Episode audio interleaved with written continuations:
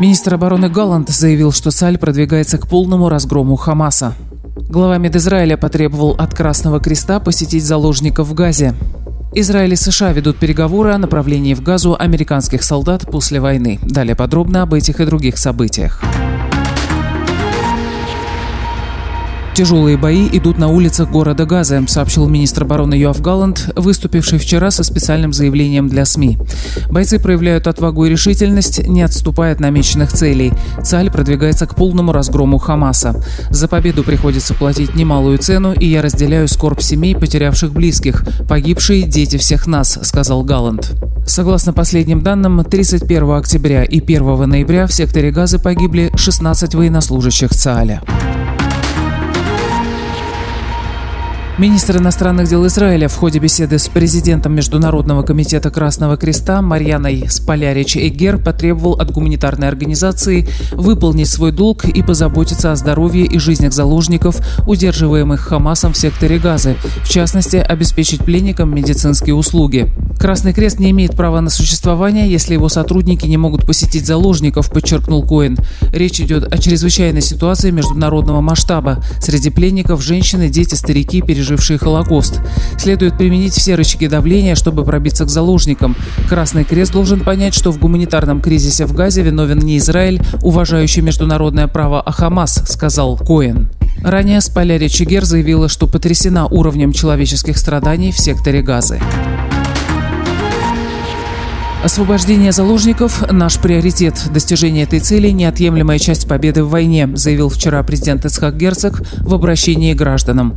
Над возвращением пленников работают лучшие умы, работают постоянно и профессионально, сказал он. Лишь несколько дней назад мы стали свидетелями освобождения рядовой ЦАля Ори Магидиш в ходе дерзкой операции армии и спецслужб.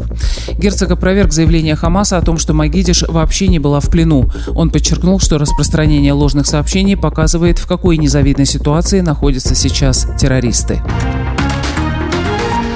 Разве возможно перемирие, если Хамас поклялся уничтожить Израиль? Такой подписью сопроводил министр иностранных дел Великобритании Джеймс Клеверли видеоинтервью одного из главарей террористической организации в Газе Рази Хамада. Глава британского МИДа опубликовал вчера в сети X запись разговора Хамада, который в Газе занимает пост главы управления энергетики. Цитирую. «Израиль – это страна, которой нет места на нашей земле. Мы хотим уничтожить Израиль. Эта страна представляет опасность для всей арабской и мусульманской нации. Опасности необходимо положить конец. Мы не стесняемся говорить об этом во весь голос. Мы должны бить по Израилю раз за разом. Потоп Аляксы – это только начало. Будет и второй раз, и третий, и сколько понадобится, потому что у нас есть стойкость, решимость и возможность. И мы готовы платить за это цену. Мы народ шахидов. Конец цитаты. Армия обороны Израиля представила новую оценку, согласно которой 7 октября на территорию Израиля из сектора Газа вторглись около 3000 террористов Хамаса. Подчеркивается, что речь идет именно о вооруженных боевиках, а не о так называемом мирном населении Газы, которое проникало в Израиль с целью грабежа через несколько часов после вторжения террористов. Цаль заявляет, что 7-8 октября в ходе боев были ликвидированы около тысячи террористов, проникших в Израиль, и примерно 200 были взяты в плен. Отмечается, что до сих пор в приграничной полосе лежат десятки или даже сотни трупов боевиков. Цаль рассчитывает завершить сбор этих останков, когда такая работа станет менее опасной. МИД Израиля отреагировал на решение Боливии о прекращении дипотношений с Израилем. Этот шаг – капитуляция перед террором и режимом Аятол в Иране, заявили в ведомстве, подчеркнув, что Боливия фактически выражает поддержку террористам Хамаса. Ранее вчера МИД Боливии заявил, что правительство этой страны прерывает дипотношения с Израилем из-за войны в Газе. Одновременно с этим президенты Колумбии и Чили сообщили, что отзывают своих послов в знак протеста. Официальные источники в Боливии упомянули в своем заявлении число убитых палестинцев, однако ни слова не было сказано о резне 7 октября, учиненной Хамасом. Сотрудники полиции обнаружили вчера в Иерусалимском квартале Мэашарим палестинские флаги и надписи в поддержку Хамаса.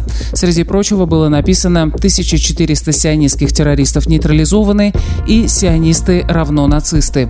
Когда полицейские вместе с работниками мэрии стали убирать надписи и флаги, они подверглись нападению со стороны местных жителей, которые бросали в них яйца, бутылки, камни и оскорбляли сотрудников полиции.